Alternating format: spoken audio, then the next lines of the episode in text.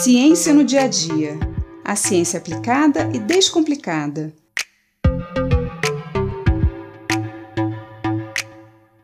No dia 8 de março, celebramos o Dia Internacional da Mulher. Por isso, teremos uma programação especial no Ciência no Dia a Dia.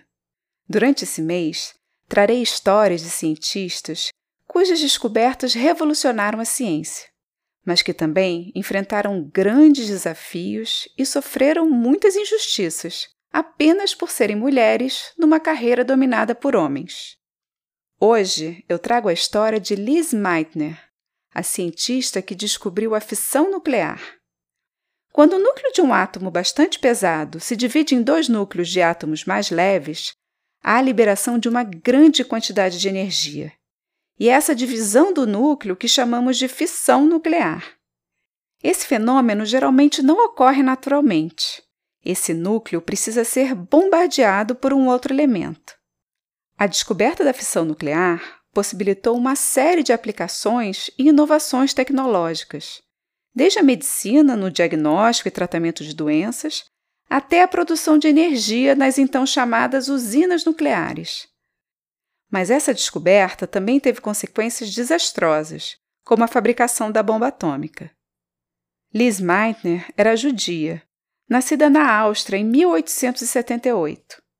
Como naquela época as mulheres não podiam frequentar instituições de ensino superior, ela teve que realizar os seus estudos através de aulas particulares e recebeu o título de doutora em física pela Universidade de Viena em 1905. Lise foi a primeira mulher na Universidade de Viena a receber um título de doutorado em física, e a segunda no mundo, depois da alemã Elsa Neumann, que recebeu seu título em 1899. Logo após o seu doutorado, Lise se mudou para Berlim, na Alemanha, e começou a trabalhar com o químico Otto Hahn na área de radioatividade.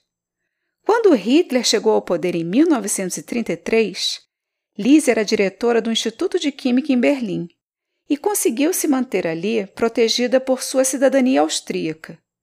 Nessa época, vários de seus colegas judeus perderam seus empregos e tiveram que fugir da Alemanha. Mas quando a Áustria foi tomada, em 1938, ela também teve que fugir e se mudou para Estocolmo, na Suécia. Seu colega, Han, continuou seus experimentos com radioatividade na Alemanha, se correspondendo com Lise na Suécia. Ele descobriu que, ao bombardear o núcleo do átomo de urânio, ele produzia elementos mais leves, mas não sabia como explicar esse fenômeno. E aí pediu ajuda a Lise. Ela, então, juntamente com seu sobrinho, Otto Fritz, desenvolveram um modelo teórico explicando o fenômeno da fissão nuclear. Mas Hahn publicou a descoberta sozinho, sem a autoria de Lise ou de Fritz. Em 1944, Hahn recebeu sozinho o prêmio Nobel por essa descoberta, sem sequer mencionar a participação fundamental de Liz Meitner. Como a história de Rosalind Franklin, que conhecemos no episódio anterior, o que aconteceu com Liz é mais um exemplo do efeito Matilda, de como as descobertas das cientistas não são reconhecidas e são atribuídas aos homens. A história de Liz Meitner continua, infelizmente, muito atual se repetindo mais do que se possa imaginar, e nas várias áreas da ciência. Lutar contra injustiças como essas é dever de todos nós, homens e mulheres. Eu sou Mariana Guinter, bióloga e professora da Universidade de Pernambuco, e esse foi mais um Ciência no Dia a Dia.